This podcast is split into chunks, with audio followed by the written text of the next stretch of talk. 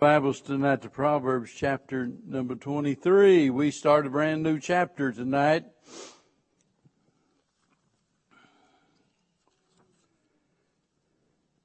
I was just thinking, if there is a theme to this chapter, it would have to be the subject of self-control. And if I was giving a title to the chapter, it would be the management of me. The management of me. There are 8 things discussed in this one chapter. And it starts out, as we're going to see tonight in the first 3 verses, speaking about appetite. Don't you wish you'd stayed home tonight? Appetite. Then he moves on and talks about riches, and then separation and respect and child discipline and the heart of wisdom, sexual purity and abstinence. And so it covers a lot of subjects, but all of them relate to the matter of us maintaining control of ourselves. And I was sitting there thinking it'd be real easy to say, okay, we're just going to go as far as we can into this chapter tonight, and we might get to or maybe into the 3rd subject. And I think right now that probably what we'll do is just take these first 3 verses and spend our time here tonight, because a lot of times you go to mixing subjects and you kind of lose the benefit of what you just got through considering, but we'll see how it goes. You said, "Preacher, you sound like you're confused." Well, I'm confused in that I'm not sure exactly how far we ought to go into this, but we'll see how the time flies. Verse number 1: When thou sittest to eat with a ruler, consider diligently what is before thee. Well, he starts out talking about a great privilege. Notice it says to eat with a ruler. Man, most people never have the opportunity to eat a meal with a king, let's say, or with a president or somebody in really high authority. We've just, don't... We're generally not invited over for Thanksgiving to eat with people like that, are we? They don't know us and don't really care about us and so forth. But one thing's for certain, were we to receive such an invitation as that, we would want to be on our best behavior. I mean, that just stands to reason. That's good etiquette, to be on your best behavior. You don't want to get there and make a fool out of yourself. And the people in high positions, they, most of the time, I don't think would just serve ordinary meals. Certainly not in that day. When you think about the kings, it wouldn't be an ordinary meal. For you and I, we could enjoy a bowl of beans and a big old slice of onion and some cornbread, and that'd be great. But, they wouldn't be satisfied with something like that. They're going to have the most choice cuts of meat and just all kinds of food that tempts the palate and so forth. And so they have the finest food that is available, and they have it in abundance. Now, that being the case, boy, it would be mighty tempting to just indulge. I think that's just human nature. I don't get to eat this kind of food very often, I'm going to eat as much of it as I possibly can. And so that's why the warning is needed here, because if we're not careful in a situation like that, we would show more interest in the meal than we do in the host. While I was thinking about this, I thought, as far as you and I are concerned, our family, our spouse or our children or our parents, they're more important to us than even the president of the country. Nobody on earth is more important to you than your spouse or your children or your parents. And yet we live in a day and an age where, because of this little thing right here in my pocket, It is amazing. You go into a restaurant and you look over there, and here you got a family of four, and they're waiting on their meal, and they're all messing around with their phone, and totally distracted from one another. And so, you know, here we're talking about sitting and eating with a ruler, and my land, we need to see the principle in that, that there's something more important than the meal itself, and that's the people that we're with. There's an old Arab proverb that says, with kings one sits at the table for honor's sake, not for that of appetite. Now think about that. You sit down to eat, and by the way, eating meals, that was a big deal in those days. You know, we don't put that much emphasis on the importance of the meal itself. It's just, where's the beef? Give me the food. I'm hungry. Give me something to eat, and then I'm out of here. But the meal itself, especially in a sitting like this, was a big deal. And Horace, what was Horace? A philosopher, a poet. He made a statement. He said concerning the fact that in those days the kings would pass the dainties, the fine foods and what have you, and the wine, for the purpose of trying to scrutinize the person as to whether they were worthy of their friendship or not. In other words, it was a test. And you stop and think about it. In fact, I was reading about Henry Ford, and Henry Ford made a habit of, whenever he's thinking about promoting someone, and he would take them out to lunch, and if they happened to put salt and pepper on their food before they tasted it, they didn't get promoted. That was a test that he had, because he assumed that if they would do something like that, if they would season their food before they ever even tasted it, then they might make decisions in the company before they got all of the facts. Now, you know, that sounds a bit extreme to me, but that was his manner of testing. And back in those days, this was often a manner of testing people in regards to their attitude toward the king, because the king certainly didn't just go out and embrace anyone as their friends. And you've heard me say before, as I've read from the historians, they said, you know, you couldn't go into the presence of a king uninvited to start with, but just to enter into the presence of some of the kings with a frown on your face was enough. That sometimes they would have the person executed. To bring their gloom and, you know, into the presence of the king was just something that you absolutely didn't do. And so we need to realize that there is a respect to be paid to those that we dine with. We think about business luncheons, for example. And, you know, I've never been in that world of you're taking people out and try to dine them and so forth in order to get their business, but that's all for a purpose. It's that they're conducting business, even though they may not be talking shop. It's all about business.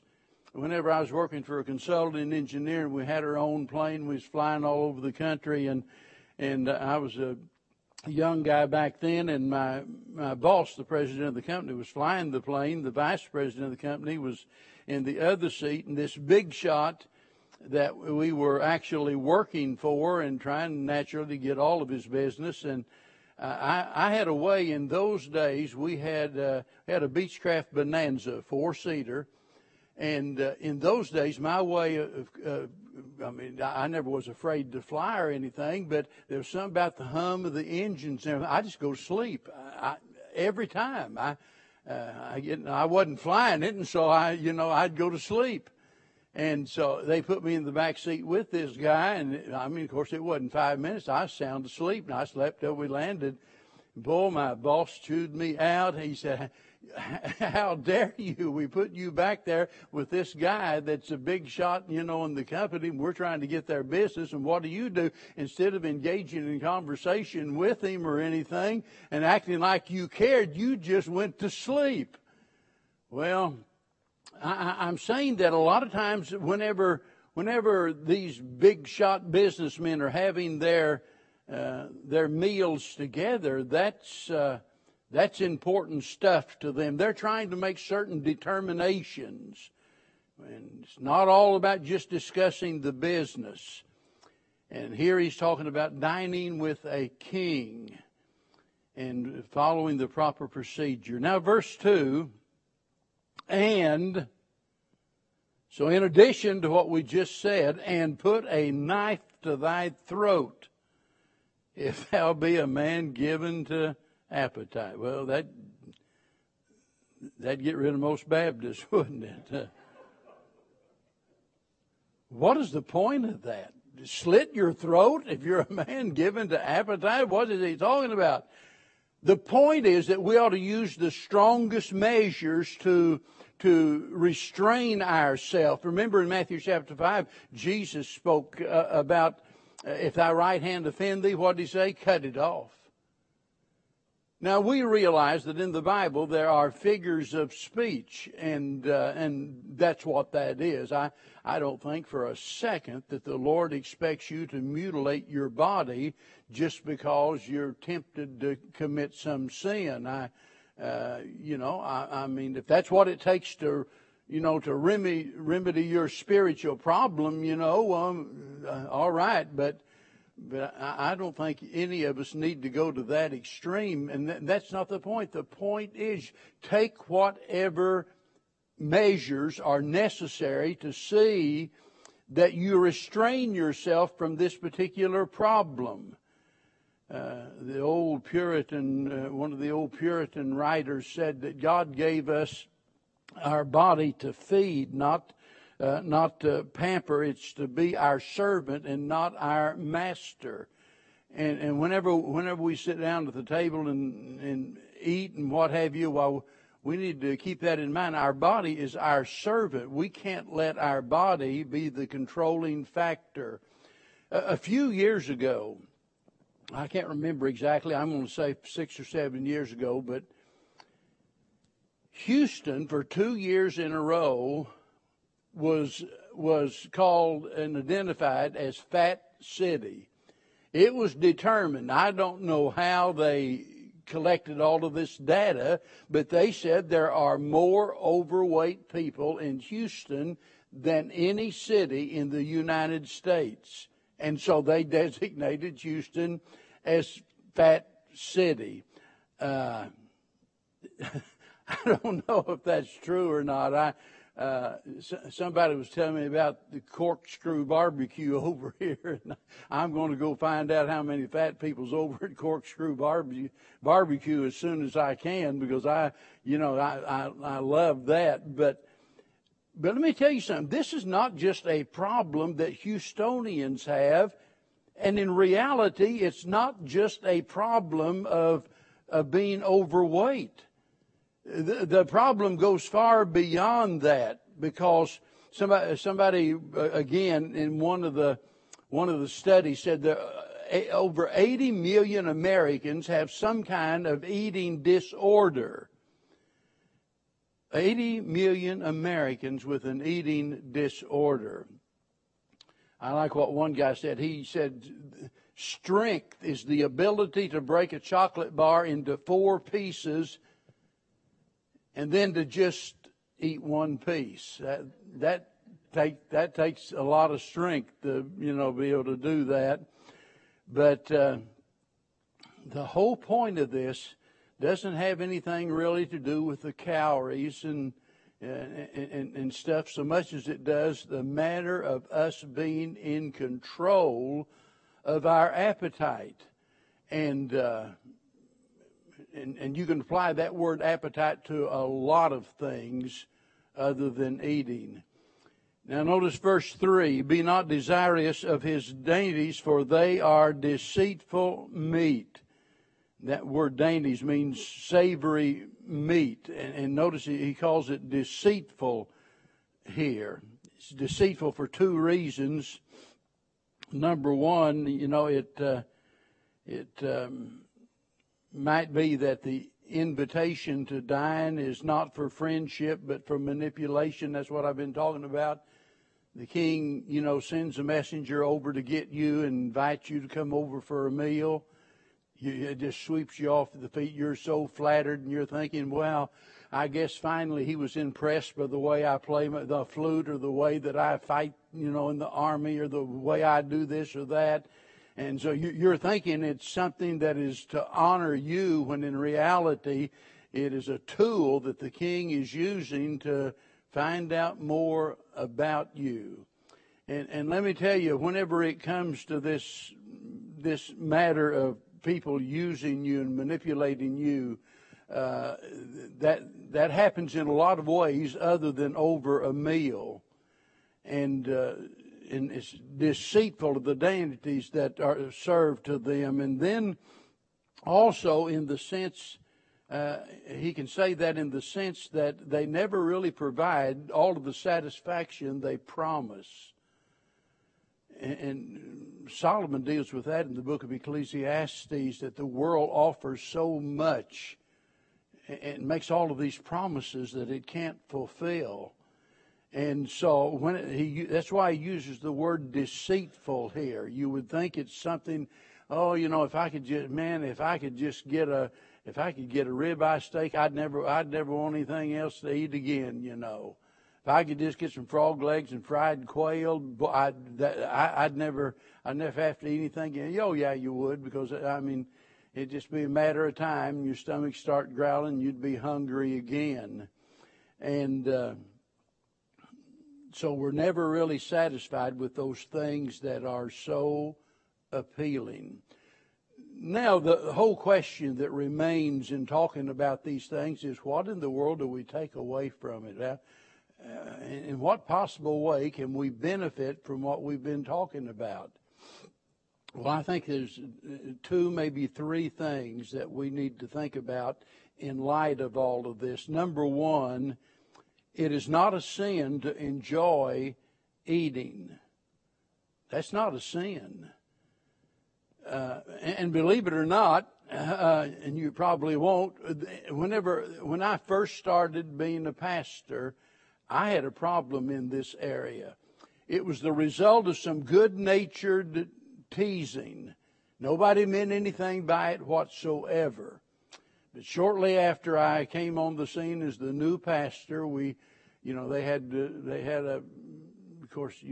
always, they're on their honeymoon, everything's just great to start with. And so they had a supper and introduced me to everybody and so forth. And well, naturally, you're going to put out a big old spread of food. I'm going to eat, and I'm going to eat a lot. I'm just prone to do that.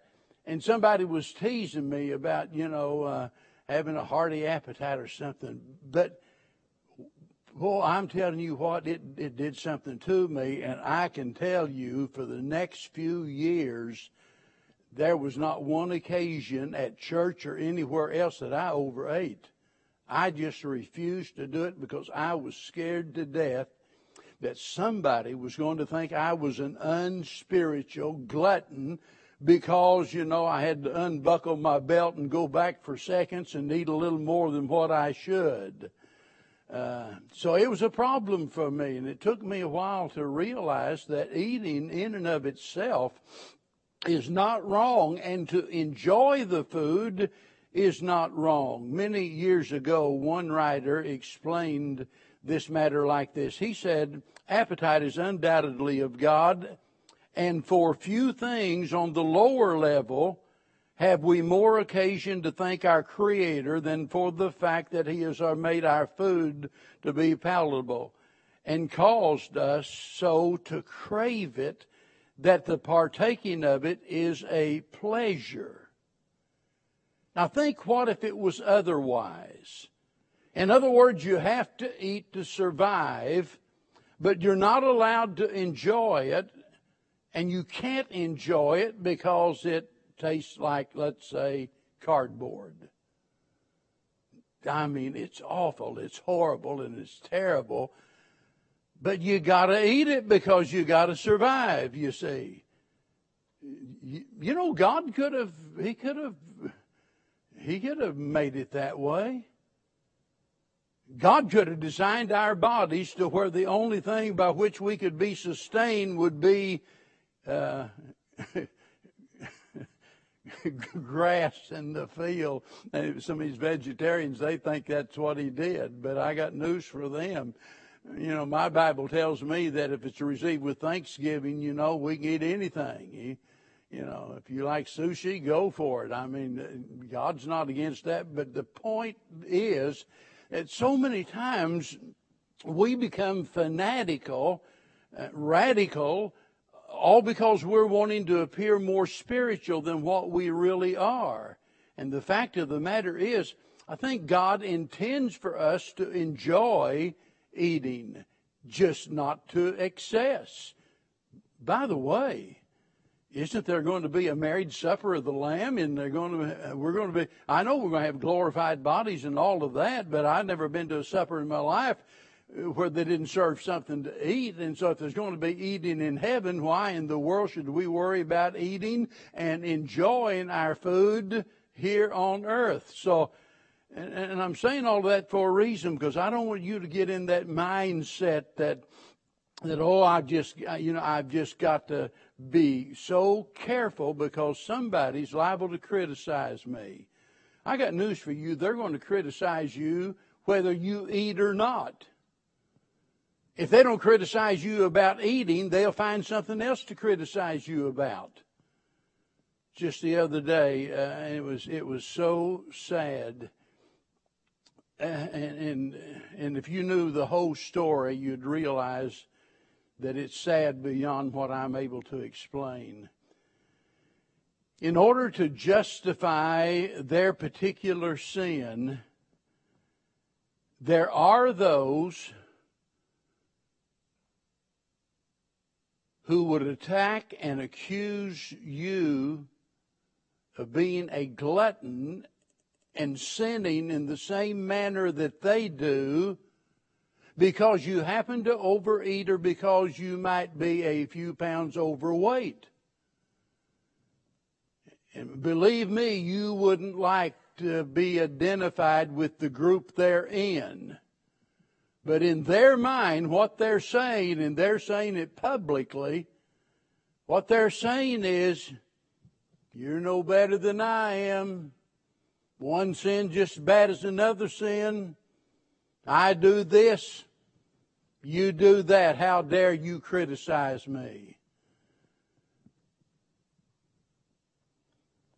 And the sad fact about the whole thing is they don't even know what gluttony is really all about. Overeating occasionally is not gluttony.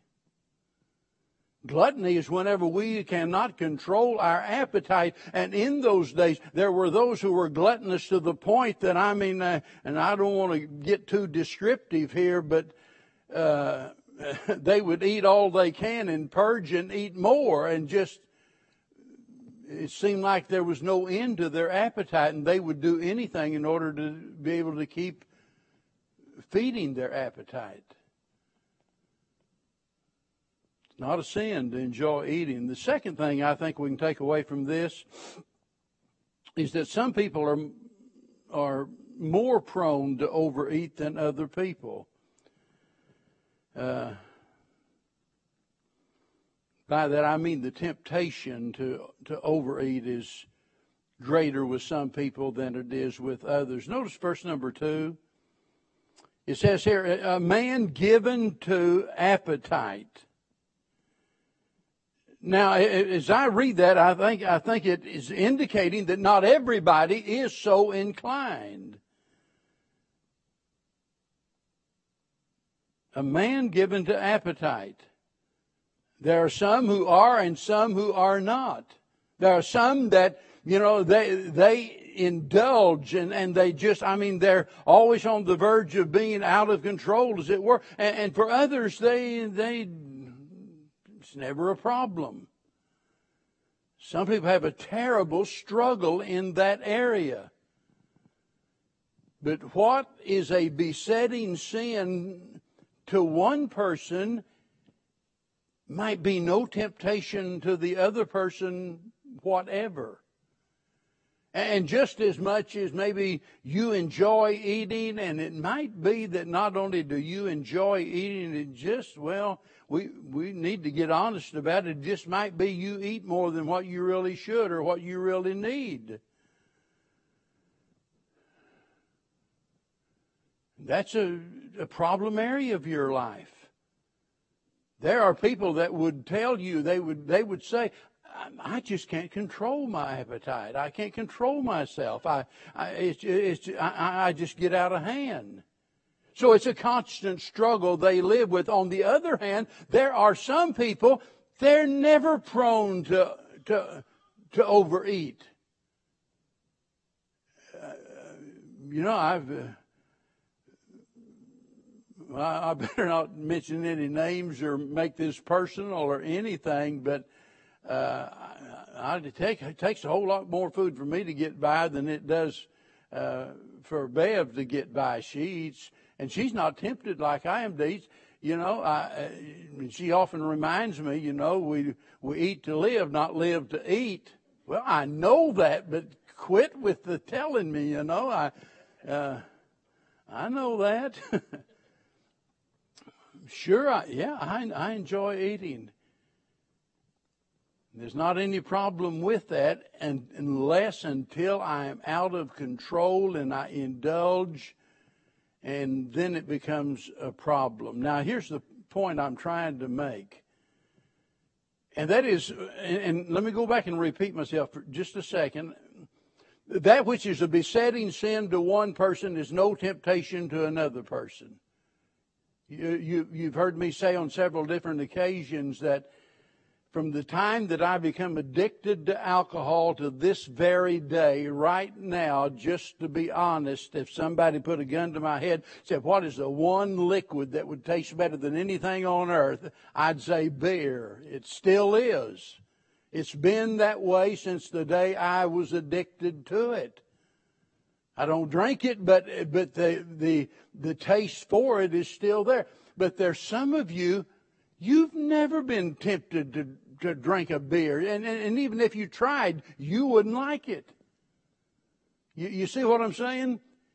So we've got to really be careful about misjudging other people, because it might be, yeah, they eat more than they should. It might be they're even a bit gluttonous on occasions. We got to be careful, because although that is their besetting sin, it might be something else with us. And so whenever we look at these verses and we think about the need for us to control ourselves, we need to control ourselves not only in regards to our appetite, but also our attitude toward other people. You say, oh yeah, but just look, you know, at how they failed. Did you watch them at the last church supper? Did you see how much they ate? No, I was too busy enjoying my own food. I wasn't paying any attention to them. Why are you watching them anyway? You see what I'm saying? You might not have a problem in that area, but you got a problem in some area. Now, there's one more thing. All of this, and this, to me, and remember I started out by saying this entire chapter has to do with the management of me. It's all about us being in control of ourselves, and that's the last point here, that we need to maintain control of ourselves in all areas, not just when it comes to food. Turn over to 1 Corinthians chapter 9 for a minute. 1 Corinthians chapter number 9. I love this section of Scripture, and I wish I had time to really talk about all of it, because verse 22, That's not what I want to talk about, but it's so amazing where Paul says, I made all things to all men, that I might by all means save some. Boy, he had his head screwed on right, didn't he? He was focused on the right thing. And this I do for the gospel's sake. Good for you, Paul. That ought to be our attitude. Then he begins to talk about a race. One receives the prize in verse 24. Now notice verse 25. And every man that striveth for the mastery is temperate. And that word temperate speaks about self-control. Every man that strives for the mastery is temperate in all things. Now, he says they do it to obtain a corruptible crown, but we an incorruptible. Whenever you think about those athletes, when, you know, whether it's football, basketball, whether it's the Olympics or whatever it is, those people go through rigorous training programs. They watch their diet. They exercise. They, you know, because they know if they're going to be a champion, they've got to be in tip-top shape. They can't just, you know, go out here and eat anything they want and never exercise. They've got to get out there and hit the weights and run the track and do all of those things. That's the price they pay for success. That's what he's saying. If they're striving for the mastery, they have to be temperate in all things. And Paul is applying that to the Christian life. That if we want to succeed in our Christian life, we better get control of ourselves. That's one of the serious problems we've got in America today. We've raised an out-of-control generation. You know, I see it, I want it, I'm going to get it, or somebody ought to give it to me, or, you know, and that's their attitude. And I just can't ever be happy if I don't get that. I'm entitled to it.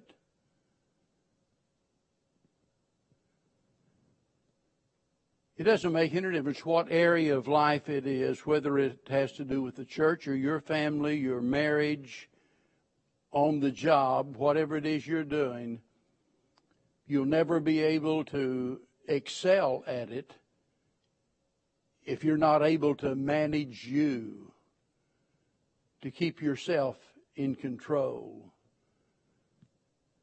Before I was saved, it's very doubtful that if you ever met anybody that had a worse temper than I did. And I had it ever since I was a little kid.